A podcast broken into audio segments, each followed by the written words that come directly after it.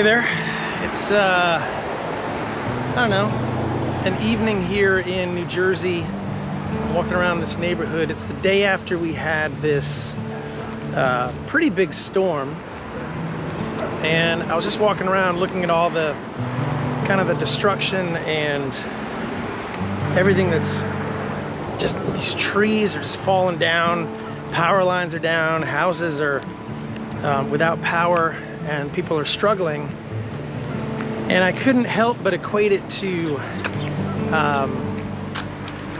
destruction and change in our lives, right? Like what that looks like when destruction comes in our lives, when change comes into our life, when hurt comes into our life, when struggles come into our life, you know, all of this stuff. And I started just wondering like what it looks like when hurt and struggle and pain come into our life. It looks like the destruction that I was just walking around in, and it just got me thinking like how many people physically are dealing with destruction. Yeah, there's plenty around here, plenty in our neighborhoods all over the Northeast here.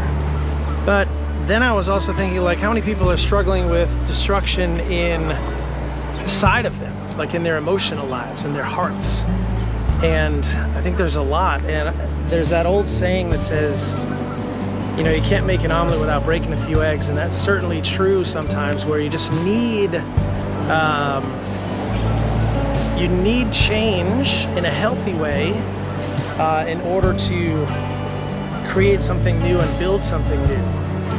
But destruction like this, where it's unexpected, is even harder to, it's even harder to come to grips with, right? Harder to deal with, because we're struggling with what it all looks like in our lives, right? So I wanted to dig into a couple of verses that talk about change, and man, just talk about it for a minute. Talk about what change looks like and how it looks in our lives. But let me just show you just a little bit of what I've been seeing around here over the last 24 hours.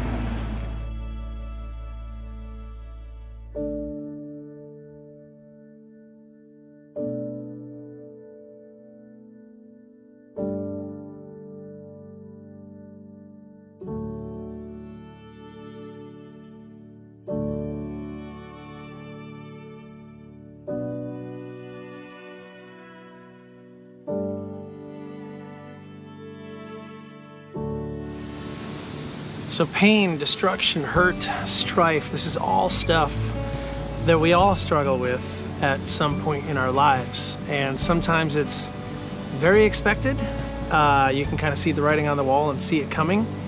And then other times it's not expected at all. And I think over the last 24 hours, this crazy rain and the wind that came and everything just really caught people off guard. And I knew that we knew it was coming, but I'm not sure everybody believed that it was coming in such a destructive way.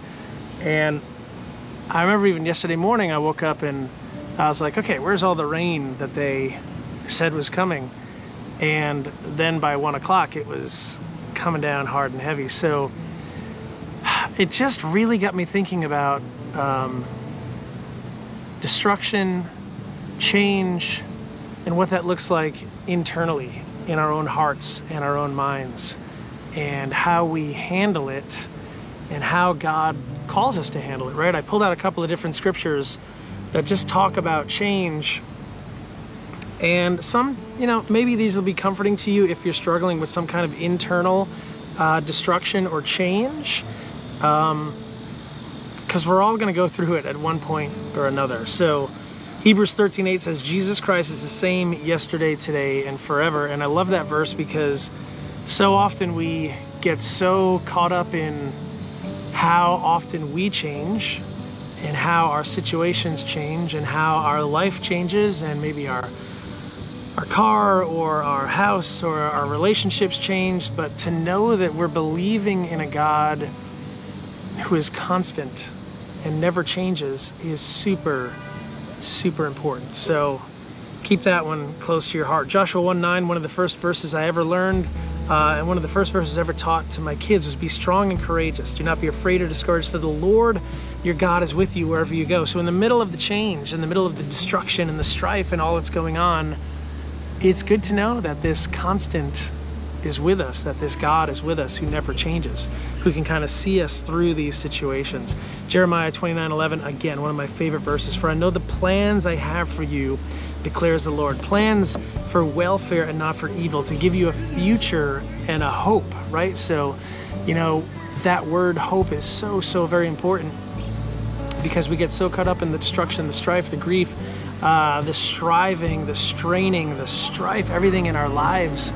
And yet, in the middle of it all, God says, I know the plans I have for you. I know that you're going to see this destruction. You're going to see this strife, this pain. But fear not, for I have hope to give you. Just incredible stuff. Ecclesiastes 3:1, with everything there is a season and a time for every matter under heaven. And oh my goodness, like that word season, it just gives me pause just for a minute to think about the seasons of life that we go through, right? When we're in our early teens and 20s, and man, when we're going through those times, it's certainly a season of life. And then as we get older, we see those seasons and how they formed us and shaped us and made us into the people that we are. And it's really, really interesting. So seasons change. And like I say in that song, the new song Daylight that we've got out now, this time, like all times, will blend. And I just encourage you, if you're in the middle of this destruction and strife and change and all of this stuff that's going on, like, this time will end. It'll open the door to something new, and then you'll walk through that door into the next thing. Romans 12:1-2 says, I appeal to you therefore, brothers, by the mercies of God, to present your bodies as living sacrifices, holy and acceptable to God, which is your spiritual worship. Do not be conformed to this world, but be transformed by the renewing of your mind, that by testing you may discern what is the will of God, what is good and acceptable and perfect. And there's just so much in there. But I think the key point that Paul's getting at is the transformation to the world, right? Like, we get so wrapped up in creating changes that the world tells us to make, where we don't focus and put our efforts and our thoughts into what God is trying to say to us, and what he's trying to, how the changes that he's trying to implement in our lives. And that's tough sometimes to handle, right? When God's pushing and pushing and pushing, and you're just like, wait, I don't want to do that. I don't want to do that. And yet God is like, this is what you're going to do. And that change is very difficult. Again, it might mean, we spoke about this last week on the last episode, like, that change may mean moving. That change may mean getting up and going somewhere else. It may mean changing jobs. I don't know what it is, but that change is something, it's pretty interesting. So think about what that change is today. Think about that verse. Go back and read Romans 12:1-2. Kind of meditate on it, study on it, and just think about what it means to not be transformed by the world, but be transformed by the renewing of your mind in Jesus. Man, it's interesting.